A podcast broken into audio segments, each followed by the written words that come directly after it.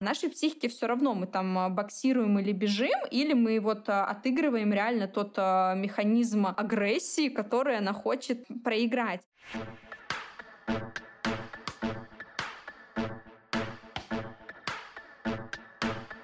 Нормально же общались. Всем привет! Меня зовут Оля Микитась, и это седьмой сезон подкаста «Нормально же общались». Этот подкаст – мой личный дневник, котором я вместе со своими гостями пытаюсь понять, как нам жить в новой реальности, где найти точки опоры, силы и терпения. Через свой опыт психотерапии я говорю на те темы, которые волнуют многих прямо сейчас. Про разрыв связей и возрастные кризисы, про иммиграцию и воспитание детей, про отношения с партнером и с миром. Этот выпуск поддержали мои уже постоянные партнеры сервис онлайн-психотерапии Зигмунд Онлайн.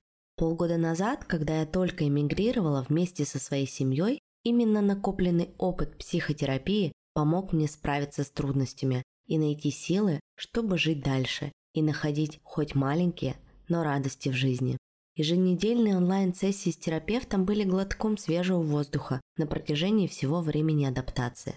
Зная, что многим моим друзьям переживать перемены оказалось немного легче с терапевтом, чем без. Если сейчас вы остро нуждаетесь в поддержке, то я рекомендую вам обратить внимание на Zigmund Online. Это не только удобный сервис с огромной базой специалистов, которые подбираются через анкетирование под ваш запрос, но и удобная платформа, где сделать выбор очень легко, а еще и быстро.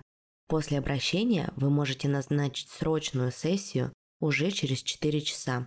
Для этого вам нужен только интернет, смартфон или компьютер, тихое удобное место, где вас никто не побеспокоит. С моим промокодом «Нормально 30» вы получаете максимальную скидку 30% на первую консультацию. Ее стоимость составит всего 1950 рублей. Промокод будет действовать до 7 ноября. Успейте воспользоваться очень выгодным предложением и попробовать добавить психотерапию в свою жизнь. Название промокода и ссылка на сервис будет в описании к этому выпуску. Берегите себя и помните, вы у себя одни. А сейчас я хочу представить вам свою гостью. Это Анна Протасова, врач и психолог, который работает в методе телесно-ориентированной терапии, объясняя связь тела и эмоций. С Аней мы поговорим о том, какие существуют механизмы защиты нашей психики. Привет, а, Оля, привет а, твоим подписчикам, слушателям. Наверное, мне нужно представиться, да, еще что-то о себе рассказать. Да, если хочешь, конечно. В общем-то, самое важное ты сказала. Я врач, э, психолог, э, телесно-ориентированный терапевт.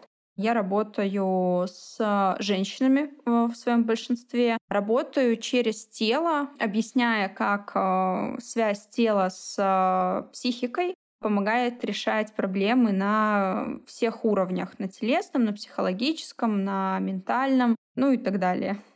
Угу. Знаешь, мне пришла идея этого эпизода, когда я долго думала о том, в какой мы все достаточно стрессовой ситуации живем уже 8 месяцев. И я думала об этом, анализировала и смотрела, наблюдала, что разные люди воспринимают ситуацию по-разному, да, кто-то закрывается, полностью уходит в себя, кто-то отрицает реальность из разряда, знаешь, вот эти ответы, типа, а что случилось? Кто-то, наоборот, реагирует очень остро. И тут я поняла, что, получается, у каждого из нас абсолютно разные защитные механизмы психики. Это и будет тема нашего с тобой разговора, да, я хочу немножко углубиться в этот вопрос, узнать вообще, какие есть защитные механизмы, как они работают и почему разные люди на одну и ту же ситуацию реагируют абсолютно по-разному, с чем это связано. Вот, но и у меня, наверное, будет первый к тебе вопрос. Вообще, какие есть защитные механизмы психики и как они работают?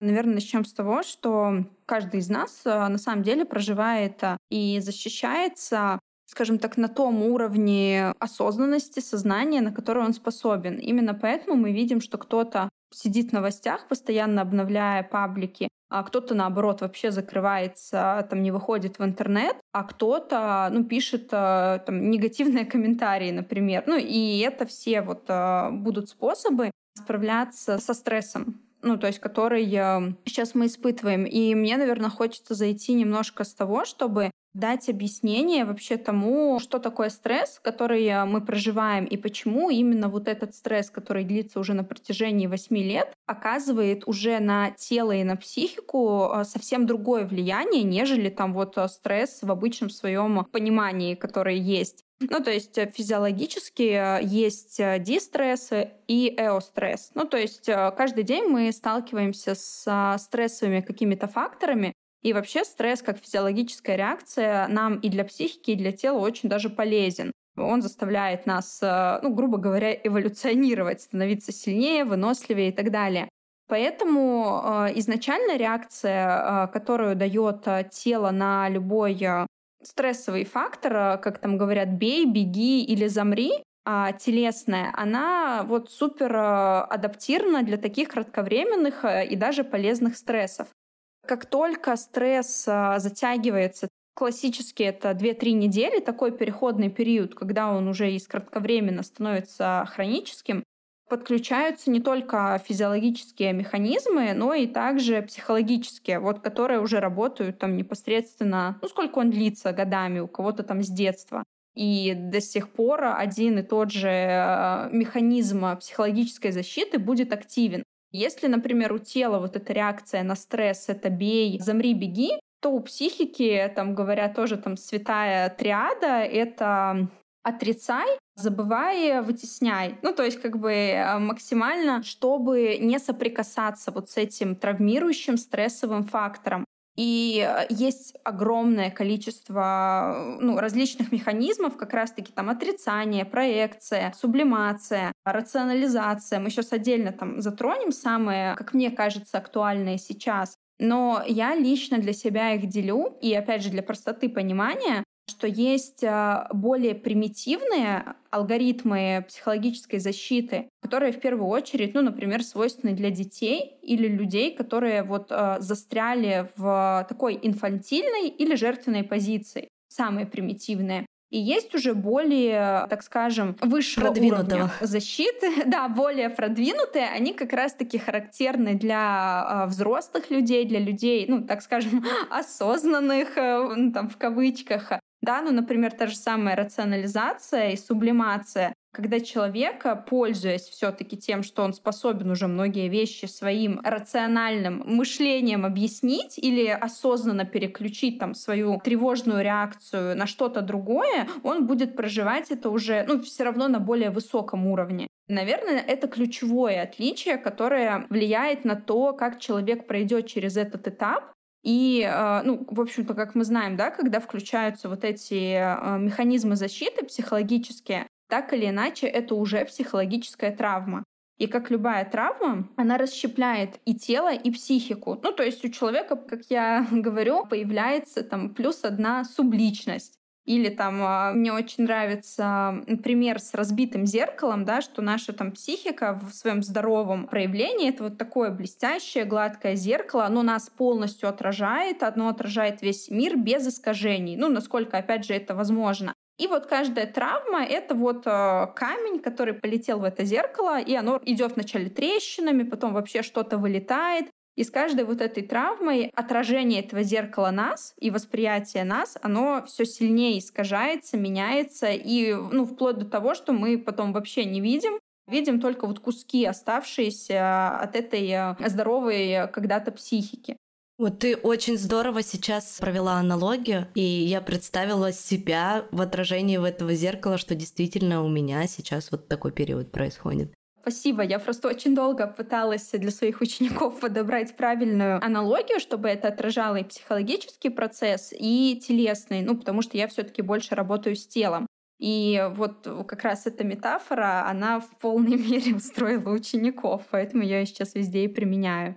Вот как раз-таки от уровня проживания а, вот этих психологических защит, которая у нас есть, будет зависеть, а, ну, во-первых, а, эта травма будет прожита, и будет ли она распознана вообще психикой как травма, и в итоге опыт этой травмы будет интегрирован в личность, либо же, а, если, опять же, вот мы говорим про примитивные способы защиты, либо же этот примитивный способ защиты, он не будет распознан как травма, и это уже встроится в постоянную личность, в структуру характера, ну и мы будем получать различные уже там нарциссические нарциссические, психопатические типы личности, которые будут формироваться.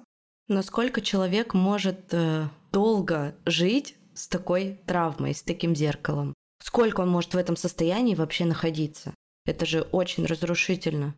Конечно, это разрушает здоровую личность, но давай будем говорить так честно, а, мы все в той или иной степени травмированы. Ну, травмированы с детства. То есть а, там у каждого из нас хватает а, своих психологических травм, да, которыми мы можем меряться. И, э, ну, скажем так, насколько бы даже там родители не старались, ребенок всегда найдет свою травму. Просто тут, а, опять же, ну, скажем так, соль и смысл всего этого, что взрослый человек, он способен даже детский опыт, там, прожив с этой травмой и даже с этим вот исковерканным, разбитым зеркалом, там, 15-18 лет, он способен а, его, ну, грубо говоря, уже во взрослом возрасте восстановить, да, будут трещинки, но мы получим более или менее здоровый, отредактированный, так скажем, вернувшийся к первичной какой-то своей стадии поверхность зеркала и восприятие реальности. В общем-то, нам с этим помогает терапия. А если это не происходит, и опять же, я люблю метафору, у нас, мне кажется, будет подкаст метафор, а, что как развиваются вот а, защитные механизмы и психика взрослого человека. У нас ничего не стирается и не перезаписывается в психике и в теле в том числе. То есть наша психика и тело, она развивается вот очень похоже, как а, растет дерево, кора. То есть слой за слоем вот эти круговые кольца дерева, когда они нарастают на предыдущий слой и укрепляют его еще больше, усиливают.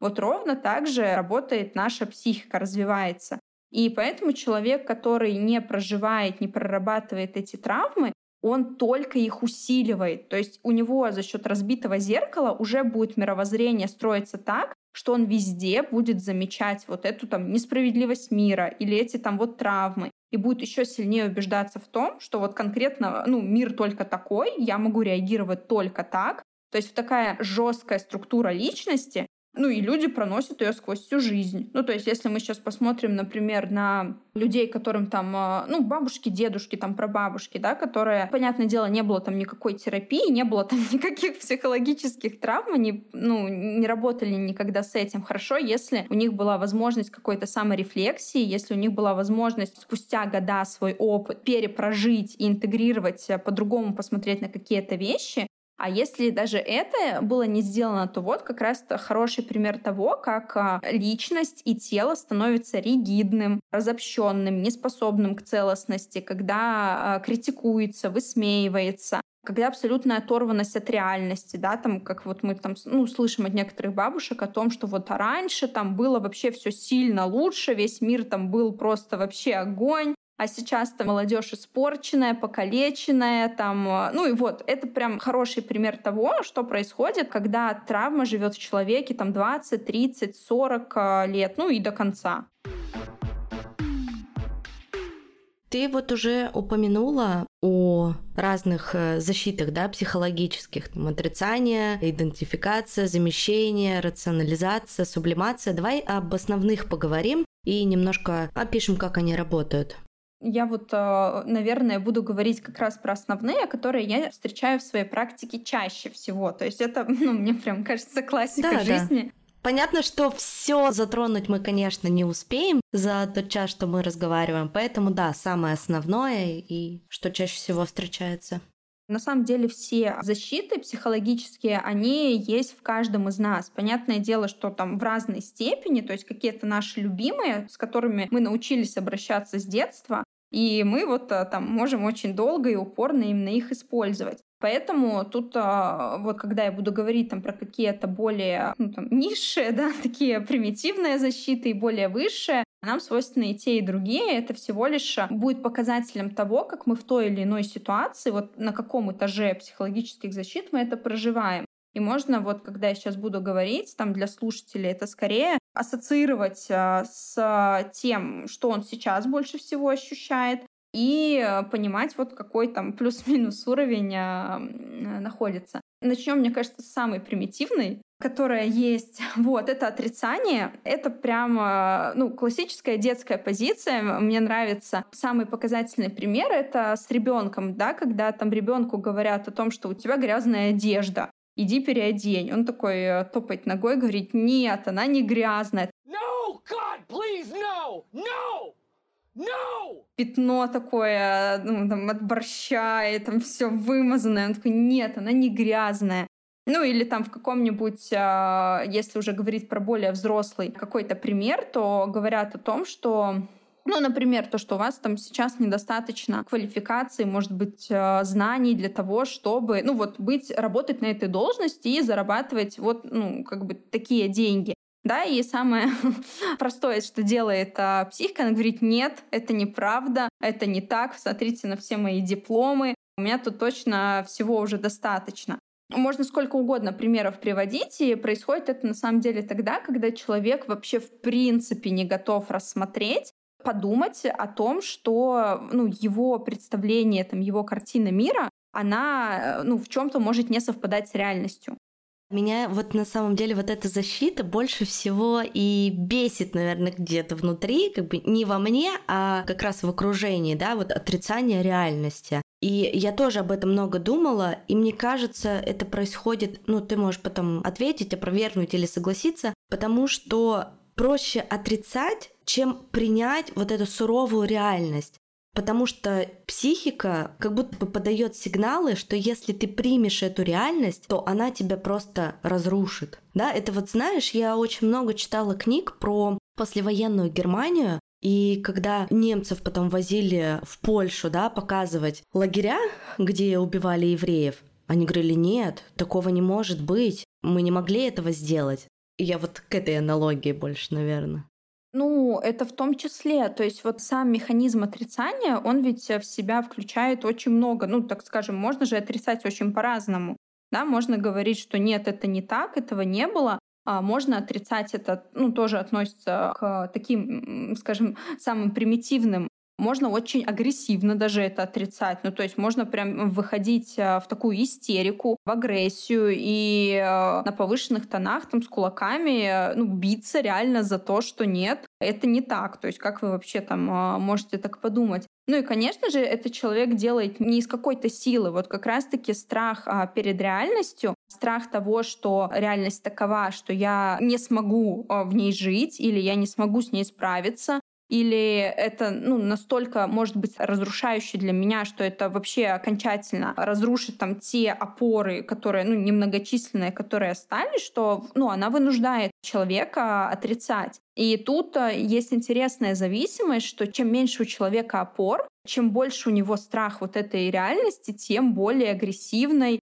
истеричной э, будет э, вот эта модель отрицания. Поэтому, ну, опять же, тут интересно наблюдать э, за людьми вот э, сейчас как раз, потому что мы видим огромнейшее количество вот этой самой примитивной реакции отрицания в разных градациях и в истерику, и в гнев, и просто вне контакта с реальностью, когда там люди говорят, да я уже полгода новости не читаю. И вроде бы как бы это должно звучать как какая-то высоко осознанная позиция, но ты понимаешь, что это абсолютная отрезанность от реальности, это тоже отрицание. Ну да, наверное, вот это самый популярный тип психологической защиты. А с этим вообще как-то работать можно? Конечно. Этот тип защиты на самом деле хорош тем, что он относительно ну, легко, доступно прорабатывается. По крайней мере, не составит труда, например, а, вывести человека из а, вообще прям такой а, истеричной позиции отрицания, гневной, вначале в спокойную позицию, когда, ну почему там всем вот этим людям, которые прям не могут себя держать в руках, которые там готовы, я не знаю, там залезть на амбразуру, которые там в комментариях там желают всем смерти, Почему их отправляют не читать вообще новости, не вовлекаться как будто бы, потому что это, ну, как будто бы переводит их в такую более спокойную позицию. На самом деле там а, нужно копать глубже, потому что э, мои ученики, с которыми мы работаем по всем вот как раз-таки а, психологическим защитам, там нужно человеку на самом деле дать прожить эти эмоции, эту агрессию, этот гнев. А, гнев всегда должен быть куда-то направлен, просто экологично. Ну и в том числе через тело. Почему мне нравится телесно-ориентированная терапия? Мы всегда можем направить гнев, прожить его через тело и направить его, ну там, в неодушевленные вещи. В бокс. Ну, бокс. Нет, на самом деле все, что касается повышенной э, нагрузки на сердце, ну, то есть когда мы заставляем сердечное сокращение там подниматься выше, чем 120-140, да, бег, бокс, карате, у нас еще плюс а, тело стремится от а, центра к периферии движения. То есть для тела и для психики это равнозначно тому, чтобы человек реально пошел и там начал махать кулаками. Нашей психике все равно, мы там а, боксируем или бежим, или мы вот а, отыгрываем реально тот а, механизм агрессии, который она хочет проиграть. И это очень быстро ну, помогает, во-первых, снизить накал, который происходит в психике через тело, а во-вторых, ну, убрать вот этот внутренний гнев, который там, скорее всего, копился очень-очень много лет, для того, чтобы он перестал разрушать изнутри все тело. Ну да, но здесь мне, знаешь, кажется самое сложное, что ты должен сам к этому прийти, получается. Если тебе говорит это кто-то извне, ты как бы точно так же уйдешь в отрицание. То есть получается, что у тебя должно все равно произойти какой-то триггер, что-то должно щелкнуть в голове, чтобы у тебя появилось желание над этим работать. Мне кажется, вот это самое сложное. То есть, чтобы возникло желание, чтобы возник вот этот порыв. Потому что, знаешь, вот это ты точно со мной согласишься в этом, когда есть семья, муж и жена, и, например, муж алкоголик, а жена его все время отправляет в клинику куда-нибудь лечиться, а он говорит, да у меня все нормально. Он так и будет оставаться алкоголиком, сколько бы он раз в клинике не лечился с подачи своей жены.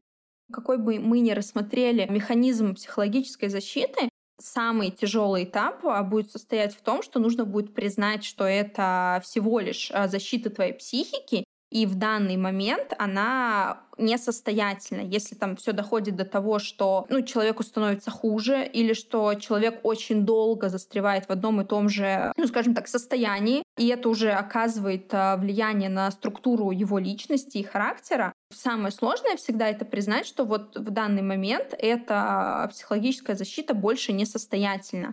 И даже если она там какого-нибудь высокого ранга, ну, из разряда там сублимация, или рационализация, да, которые считаются, в принципе, ну, достаточно высокими, они тоже могут быть несостоятельны, и человеку очень сложно признать, что вот он там, например, годами в детстве она помогала и э, способствовала там тому, чтобы пережить какой-то стресс, а сейчас уже все. Ну, то есть уже нужно делать что-то по-другому. Этот этап, он, да, всегда самый сложный. И тут человеку нужно либо прям вообще дойти до дна, оттолкнуться от него, либо включить, э, знаешь, так я, я люблю говорить, что выйти в третью позицию. То есть если человеку хватает осознанности, но это прям на самом деле уровень, до которого, к сожалению, пока что доходит очень малое количество людей, когда он способен за счет своей осознанности выйти в третью позицию и со стороны посмотреть, что вот весь мир, вот я, и по ходу моя реакция неадекватна. Чаще всего все-таки, к сожалению, мы сталкиваемся, по крайней мере, ко мне приходят ученики, которым пришлось э, дотронуться до дна, им очень захотелось жить, ну просто реально жить, а не существовать, не сидеть там на антидепрессантах, не закидываться, опять же, транквилизаторами, успокоительными и так далее, а ну начать жить э, там как раньше хотя бы.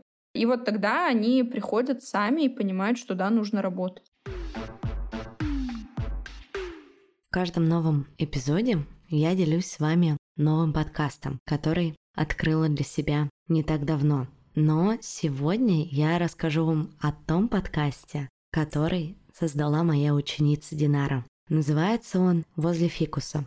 Еженедельно Динара, она психотерапевт, обсуждает с гостями поиск призвания, влияние стереотипов, отношения с деньгами и любимыми людьми, а также ищет ответы на вопросы, как со всем этим справляться? Как помогать себе без психолога? Как уйти из найма в свое дело? Почему мы боимся успеха? Или, например, не так давно был выпуск про 10 признаков токсичных отношений с друзьями. Подкаст вы можете послушать на любой из платформ, на которых вы слушаете подкасты. Ссылка будет в описании к этому выпуску. А еще не так давно Динара была гостем у меня в качестве психотерапевта, а выпуск был про зависимости. Вы можете вернуться на месяц назад и послушать этот выпуск. Получилось очень интересно. Возле фикуса ссылка в описании. Давай тогда еще про другие защиты поговорим. Вот сублимация, что вот это такое? Вот мне очень нравится этот тип психологической защиты, потому что он а, тоже на самом деле у нас очень а, сильно распространен. Это тогда, когда человек сублимирует свое переживание, ну то есть у него там есть переживание, тревожность у него, например, есть, и вместо того, чтобы пойти обсуждать эту тревожность ну, с близкими, с психологом, да даже с самим собой там писать э, рефлексию, он идет и начинает, ну, например, э, курить кальян. Или, например, э, там лихорадочно, ну, это курить кальян и пить это в плохом все-таки варианте, а в хорошем, например, ну, он может пойти рисовать и он а, свою тревожность выплеснет а, на рисунок, на холст а, через краски. А может, например, он пойти в секс. Ну и то есть человек чувствует тревогу. Это, кстати, очень а, распространенный для мужчин именно вариант проживания тревоги и даже страха когда ну, мужчине тревожно, он чувствует некоторое возбуждение, потому что тревожность это все-таки всегда гиперстимуляция нервной системы. Не умея работать со своими чувствами, Мужчина считывает, э, понимает это за возбуждение э, половое, и они несут это в секс. И через секс они вот так сублимируют это ну, проживание э, тревоги. Окей, тогда не понимаю, что в этом э, страшного, что в этом плохого, в этом типе защиты.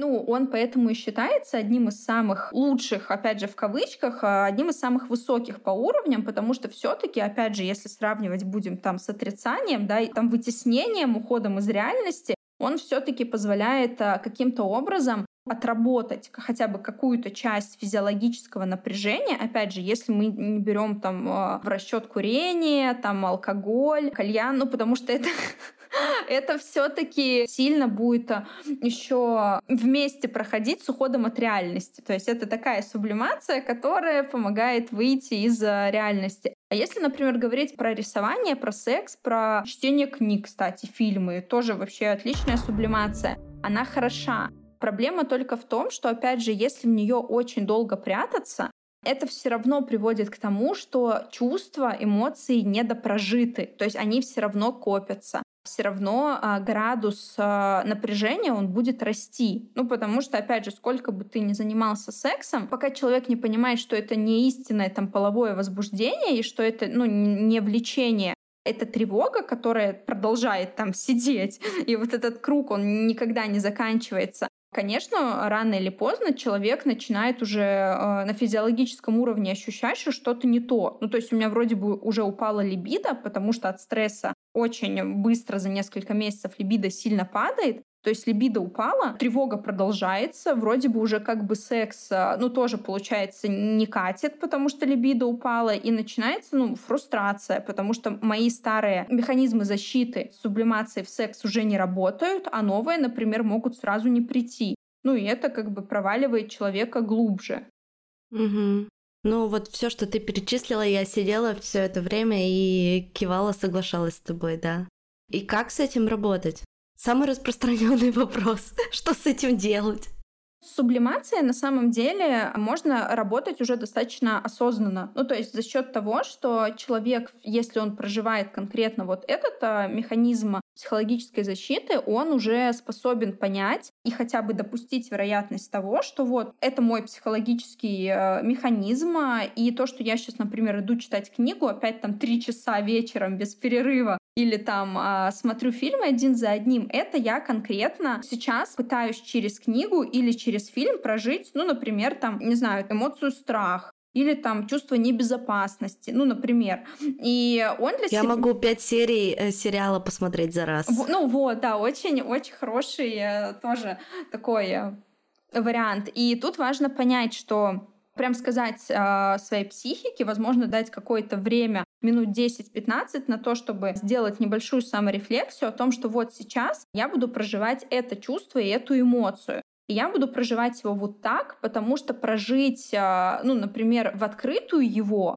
сказать об этом своим близким или, например, там пойти к психологу. Я по той-то, по той-то причине ну, не могу сейчас это сделать. И все, что вот я могу, это ну, прожить эти эмоции, чувства там с фильмом или там как-то отрисовать их на картинке. И уже даже тот факт, что вот это чувство или эмоция были распознаны, и человек принял свою несостоятельность того, что вот в данный момент, э, ну, мне сейчас не хватает ресурсов э, полноценно это прожить. Это уже даже запускает цепочку механизмов, когда нам уже легче это проживать. То есть мы уже понимаем, что да, придет время, и мы с этим столкнемся, э, когда у нас будет достаточно ресурсов для того, чтобы полноценно это там допрожить. Мне очень нравится, когда, ну я так делаю, я подключаю к этому своих учеников, мы работаем с этими механизмами, когда, например, в сублимацию вот э, с рисованием кто-то начинает там писать стихи. Керамика, мне кажется, тоже прикольно. Да, керамика, лепить из глины, из пластилина. Мы прям подключаем телесные практики, то есть мы заходим конкретно с эмоцией или с чувством, или, возможно, даже с какой-то установкой, которая сейчас не может быть э, воспринята и начинаем а, вот выражать ее в творчестве. При том, то, что когда включается тело, в чем плюс? Когда включается тело, тело тоже начинает а, проживать это полностью, то есть со всеми вытекающими гормональными изменениями, и это вообще, ну, на самом деле даже работает как определенная психологическая практика. Но опять же, это должно быть сделано осознанно. Прям вот, а, когда есть осознанный вход, есть осознанная работа, и когда ты каждую минуту прям понимаешь, что вот да, сейчас я делаю это, Сейчас, например, там у меня вот поднялось еще какое-то чувство, я его там тоже выражу на бумаге. Сейчас вот, например, а, в теле как-то напряжение, то есть у меня прям есть какая-то защита, я тоже это выражаю. То есть ты прям каждую минуту в реальности и каждую минуту проживаешь это. И осознанно, опять же, заканчиваешь а, на каком-то опыте. То есть ты понимаешь, что ты получил какой-то опыт, там даже из этого рисования, даже из этого чтения книги, там, не знаю, из танца, очень многие в танце сублимируют. И этот опыт а, осознанно, опять же, интегрируешь в свою личность, что все те эмоции, чувства, страхи, все, что я прожила, я это принимаю, это мое, и это будет, в общем-то, частью меня. Тогда это прям работает очень круто. Вот как уже полноценная такая психологическая отработка. Угу. Ну, получается, тоже спорт, э, йога, это все вот сюда. Да, да. Самый считается все-таки высокий уровень а, проживания, который позволяет при хорошей осознанности на самом деле не просто защититься, но и прожить большую часть вот травмы, которая есть. Угу. Да, интересно очень. Но вот все, да, правда, что ты говорила, здесь это, это про меня. Это мой защитный механизм. Еще мы, по-моему, говорили про рационализацию с тобой, да? Да, вот это, кстати, тоже можно прямо, это охватит а, тоже большую часть нашего населения, ну и вообще как бы постсоветского пространства, потому что, ну, есть большая проблема у наших людей с а, вообще а, проживанием чувств и эмоций, да и, в принципе, с тем, чтобы их осознавать. Потому что если человек не в терапии, если он не работает постоянно с а, психологом, ну, чтобы человек осознал в моменте, что он а, испытывает, это прям нонсенс. Обычно, если у нашего человека спросить, а что ты чувствуешь, он начинает со слов «ну, я думаю», ты понимаешь, что уже вот это «я думаю», оно не имеет ничего общего с ощущениями, с чувствами. И поэтому один из любимейших а, тоже механизмов а, наших людей, особенно, кстати, мужчин, это рационализация, когда не проживаются чувства и эмоции, а когда прям логически объясняется, почему вот это происходит так, а не иначе. Ну, то есть, например, там, а, не знаю, мужчина ушел к любовнице, да, ну, опять же, такой, типа, пример э, бытовой, а, они проще воспринимаются. Э, жена вместо того, чтобы проживать там чувство утраты, чувство ненависти, там, чувство, не знаю, небезопасности, она начинает рационализировать, то есть, а почему он ушел, что я делала не так, я там могу еще стать вот такой, такой, такой, то есть я буду лучше он ушел, потому что, возможно, у него там вот это, вот это, вот это. Ну, то есть как бы уходит в какие-то логические объяснения, пытается объяснить необъясняемое очень часто, потому что чувства и эмоции объяснить а, в принципе невозможно логически. И, э, ну, многие вот люди сейчас, они вместо того, чтобы соприкасаться с этими неприятными чувствами, да, там, тревогой, страхом, небезопасностью, они пытаются себе рационально объяснить, что вот, э, например, как любят они делать, ну вот это скоро закончится. Самое вообще для меня странное объяснение, потому что, ну, понятно, что все в нашей жизни когда-нибудь закончится, как и сама жизнь. И сама жизнь вообще-то тоже. Да, но мы же, получается, не сидим и не ждем и не объясняем там, что да, жизнь закончится, потому что у нас там а, теломеры перестанут делиться, это все непостижимый конец всего, и мы как бы не сидим, не ждем этого и не проживаем там каждый день своей жизни с ощущением и с мыслями о том, когда же теломеры у нас перестанут делиться и начнется этот необратимый процесс. Как-то так это происходит. А вместе с тем, просто опять, чтобы было понимание, любую психологическую травму можно прожить, э, ну, все равно придется столкнуться с этими эмоциями и чувствами, ну, так или иначе. И механизм рационализации, вот а, люди становятся его заложниками, потому что, как правило, достаточно много людей с таким механизмом а, защиты, они на самом деле очень умные.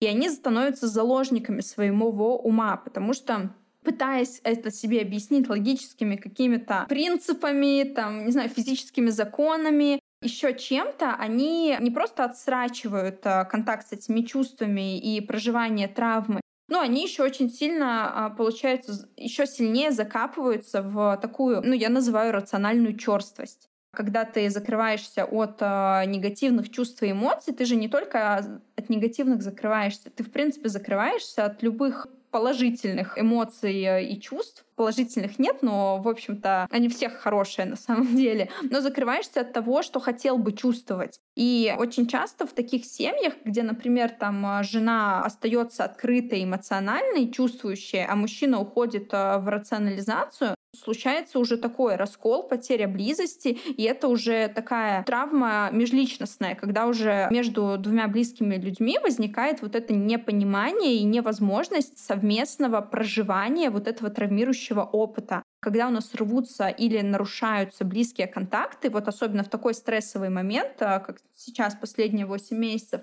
это еще больше усиливает травму. Ну, наш мозг так работает, что мы можем исцелиться, прожить какую-то травму, только находясь в близком контакте с кем-то. Только тогда нам безопасно, и психика может этот опыт а, прожить и интегрировать.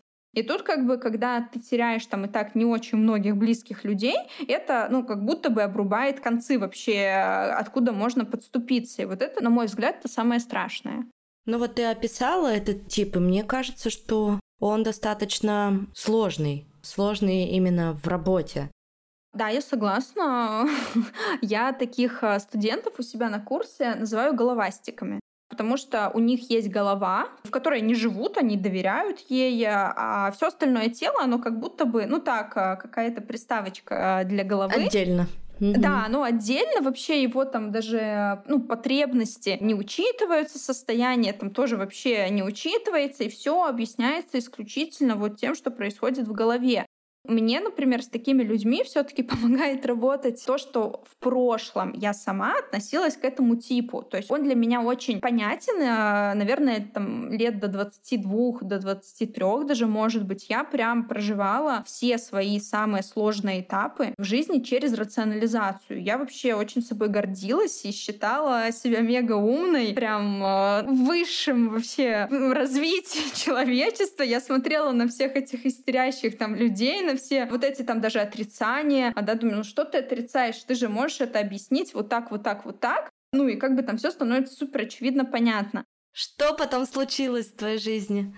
В моей жизни потом случилась очень длительная клиническая депрессия. Опять же, как у любого э, психологического механизма, то, что я говорила в начале, у него есть свой буфер. И когда этот буфер уже э, заканчивается, то есть когда ты уже в этом э, механизме не способен как-то воспринимать реальность, ты не можешь идти дальше и останавливаешься на одном месте, там у тебя, опять же, есть вариант либо согласиться и прожить там всю жизнь вот на этом месте в своем скафандрике, ну, либо ты э, дотрагиваешься до дна. В моем случае дном была депрессия как раз клиническая, когда я там просто просидела на антидепрессантах, ждала, что они мне там помогут, ничего не происходило. Ну, то есть это прям был такой период, стагнация очень долгая, когда я пыталась разобраться, что же не так. И, ну, как раз так получилось, что абсолютно случайно именно в тот момент я познакомилась с телесной терапией, то есть для меня это было вообще ну, что-то супер новое.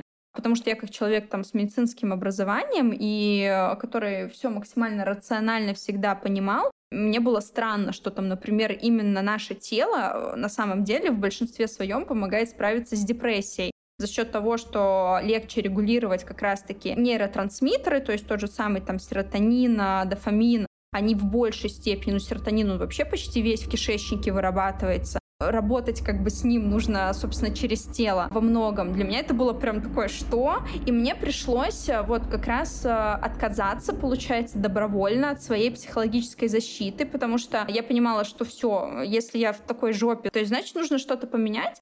И э, вот, как бы для меня это был переломный момент, когда я сказала, ну, значит, я что-то не понимаю, значит, я не могу уже это объяснить, и поэтому я пойду в новое ну, начала просто пробовать. То есть в моем случае это вот прямо был такой а, ключевой переломный момент, когда, в общем-то, я ушла от этой своей психологической защиты, сто процентов сейчас там используются у меня другие, но хотя бы уже не одна вот эта.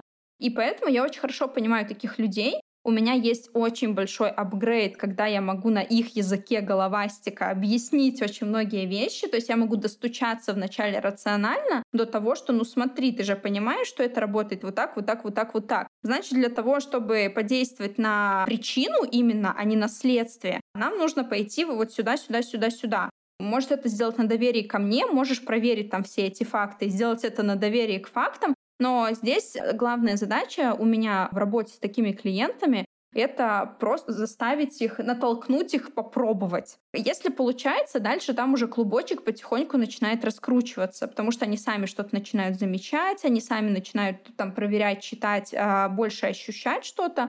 Ну и так вот э, идет потихоньку. Мы с тобой еще какие-то механизмы защиты разберем сегодня, успеем? Ну, можем затронуть на самом деле тоже интересный а, механизм, который очень а, часто используют а, многие женщины. Это механизм вытеснения. Он, опять же, свойственен и детям, и очень многим женщинам. Объясню сейчас почему. А чем вытеснение еще от замещения отличается? Ну, вытеснение человека полностью вытесняет вообще какое-либо воспоминание, какое-либо там, не знаю, событие. Иногда даже это целое там чувство, эмоция, которое он испытал, он абсолютно там вообще не помнит. На месте остается пустота, то есть как будто бы провал. Там было и не было. А с замещением там на, ну, знаешь, такое перепрошивание воспоминания происходит, что там, например, произошло одно, и воспоминание полностью не стерлось, а какие-то там детали просто изменились. Ну, там, например, ответная реакция помнится другой, или, может быть, итог даже какой-то, ну, тоже другой. Психика стремится заменить какой-то там наиболее травмирующий фактор э, на что-то менее травмирующее. И первое и второе, они на самом деле плюс-минус э, свойственны одним и тем же людям. То есть э, люди, которые... Это либо дети, очень часто это дети, и подростки. Почему-то многие дети не помнят вообще своего детства абсолютно. И э, подростки в том числе. Потому что как раз-таки срабатывают вот эти ну, механизмы защиты, когда там, где ребенок был в стрессе, там, где ребенку было страшно, там, где было небезопасно, где было очень много стыда. Если просто это присутствовало фоново во всем детстве, то, в общем-то, воспоминания о детстве у нас, э, ну, как бы особо и нет, получается. Ну да, просто психика файл стерла, и получается, да, что да, как будто да. бы этого и не было. При том, то, что не то, чтобы она его стерла, он-то там есть, а, но нам его не показывают. Хотя, опять же, есть а, там телесные трансы, есть а, гипнозы, ну да и в терапии у многих это всплывает, когда уже ну, какой-то опыт есть погружение в бессознательное. И для взрослых, в общем-то, это тоже свойственно для многих женщин, которые, ну, с такой, я бы сказала, с истероидным типом личности, которые что-то вначале там наделают, такого, а, там, опять же, поистерят, как-то там себя поведут, а, ну, за что им потом стыдно, хотя, ну, там, можно даже и не стыдиться, можно просто принять эту свою часть. И ничего не остается, то есть для них самое простое это просто стереть. Ну, то есть, знаешь, как у нас любят говорить, если я этого не помню, значит, этого не было. И это вот прям классическая тоже история, которую сейчас тоже многие активно используют. Опять же, это скорее вот не относится там, например, к тому, чтобы там прочитать новости и забыть их, хотя такое тоже, я думаю, есть.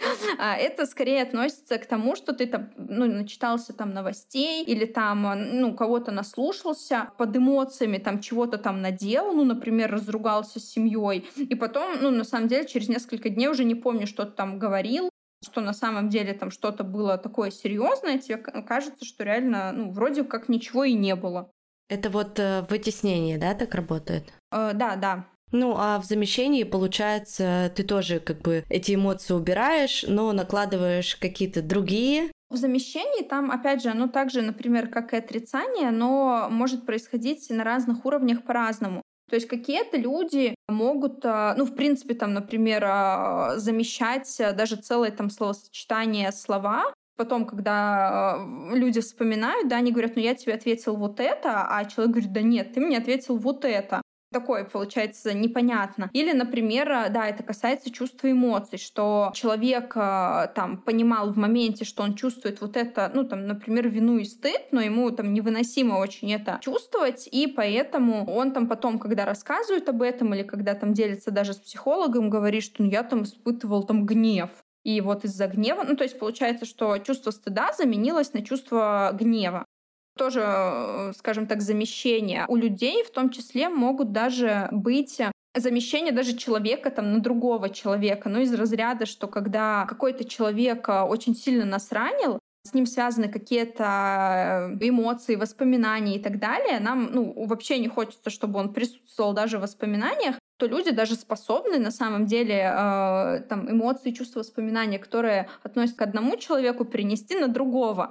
И потом, ну, это из разряда там, что вот моя там самая сильная первая любовь, она была вот с ним-то. Хотя на самом деле, ну, как бы, может быть, изначально она вообще-то была там намного раньше с другим, просто он там сделал очень больно в итоге заместился на другого человека. Хотя э, психика будет думать, э, что вот она говорит про того человека. Блин, вот после нашего разговора я думаю, господи, какой это сложный все таки вообще механизм наш мозг и насколько сложно все эти процессы работают. И насколько это интересно, это можно изучать, изучать и говорить, и говорить об этом бесконечно.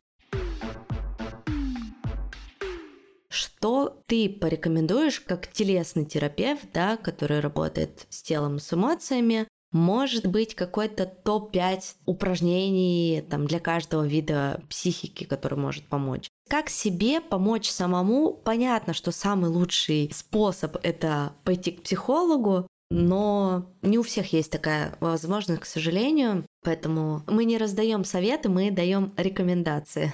Ну, на самом деле, как бы там банально не звучало, что я могу еще сказать как телесный психолог, я бы рекомендовала вот в периоды острого стресса уделять отдельное внимание телу. При том, то, что именно тело осуществляет наш такой постоянный контакт с реальностью, мозгами, защитами мы можем улетать куда-то очень далеко, но тело, оно всегда здесь и сейчас. И чем больше вы будете выстраивать контакт вот именно с этой телесностью, с тем, чтобы включать тело, неважно, это там спорт может быть, который плюсом еще будет отрабатывать ваш кортизол и адреналин, норадреналин. Это может быть, а, наоборот, там расслабление, когда те же самые йодобромные магниевые ванны, которые вот я прям яро рекомендую, способны, ну, на самом деле снять напряжение не только с мышц, но и с психики. Да, это и приятно, и расслабляет, а, способствует там куче различных а, приятных вещей, ну и плюсом еще восстанавливает ваш контакт. Ты сейчас просто разбила мое сердечко, потому что я уже 7 месяцев не принимала ванну. Мы живем в Грузии, и здесь в основном везде только душевые кабины, ванны у нас нет. А раньше, когда я жила в России, то для меня это были прям чуть ли не ежевечерние мероприятия, и мне это, конечно, здорово помогало, и сейчас очень сильно не хватает. Ванна — это топ. Да, возможно, тут а, как бы нужно вам поискать, может быть, друзей с ваннами. У меня, например, клиентки многие, у которых а, нет ванн дома, они прям договариваются, на самом деле, со своими друзьями, приходят два раза в неделю к ним со своими солями, а, со свечами, и прям на час-полтора у них ванну, короче, отжимают. Такой у них договор дружеский. Я как раз вспомнила, что у меня здесь друзья очень случайно сняли шикарную квартиру с джакузи. И недавно мои дети ходили к ним на пенную вечеринку, и я тоже подумала, что надо, наверное, им сдавать в аренду свой джакузи. Да, очень, очень хорошо работает. А, вот, ну потом, опять же, как бы а, банально не звучало, отлавливать свои эмоции, чувства. То есть можно прям на самом деле по будильнику ставить себе будильник каждые там несколько часов и задавать себе вопрос, а что я чувствую, и при этом проецировать это обязательно на тело. То есть, окей, я чувствую тревогу, при этом что происходит в моем теле? поджался там живот или даже болит живот или там э, что-то неприятное. И таким образом возвращать вот эту связь психика-тела, потому что по телу, опять же, ну, многим людям легче, например, в теле что-то отыскать, и осознать проблему, что, например, если у меня там нет возможности сделать э, полный вдох, и у меня тяжесть в грудной клетке, ну, значит, скорее всего, э, уже реально есть какая-то проблема, и с этим нужно поработать. И пойти там, например, ну, базово купить вот этот э, иглобол или роллер, и просто начать, ну, проминать, раскатывать эти мышцы. Это уже будет работать сильно на плюс. Ну и я, например, всем рекомендую из такого, знаете, что... Потому что если говорить про отдельные рекомендации для каждого типа психики, есть очень много нюансов, потому что все мы на разных уровнях находимся. Есть помимо этого еще, например, некоторые ограничения с точки зрения тела, что там многие люди делать не могут. Но, например, есть супер уникальные вещи, которые работают со всеми, вообще независимо как бы от а, типа личности, от а, строения тела, уровня растяжки и так далее. Ну, например, я очень люблю э, сочетать э, динамическую медитацию, то есть э, как раз выходить куда-то на свежий воздух, прям э, заземляться, то есть э, вот весь мир, вот мое тело, вот я, вот там ветер дует оттуда, там, ну, то есть максимальная концентрация на всем, что происходит, как снутри, так и снаружи. При этом а, выходите, фиксируете, направляете свое дыхание, то есть если вам тревожно, вы его замедляете, если наоборот вы понимаете, что вы почти не дышите, у вас там вот эти э, редкие моменты вдоха и выдоха, они еле прослеживаются, наоборот, вы чуть-чуть наращиваете это.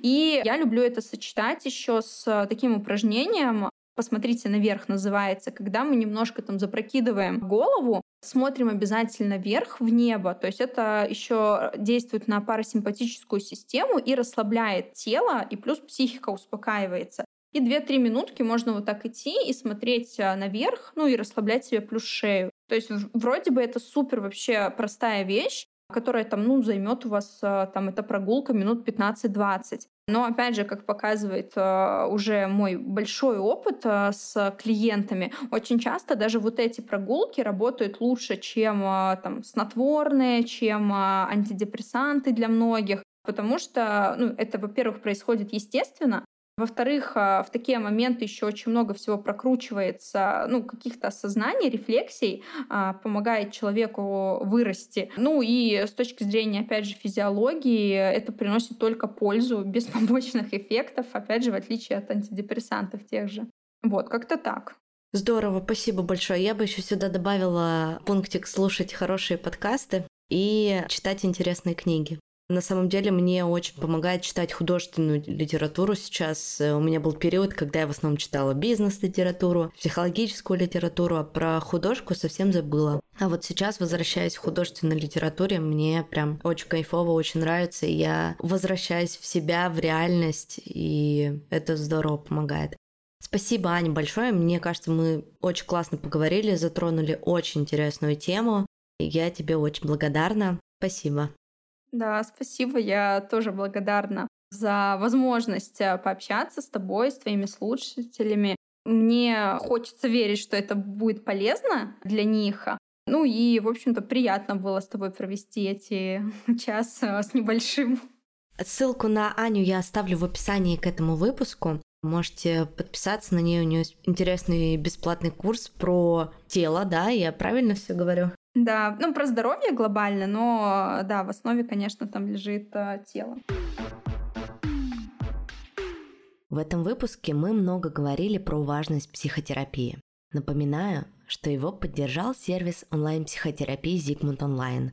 С моим промокодом «Нормально 30» вы получаете максимальную скидку 30% на первую консультацию. Ее стоимость составит всего 1950 рублей. Промокод будет действовать до 7 ноября.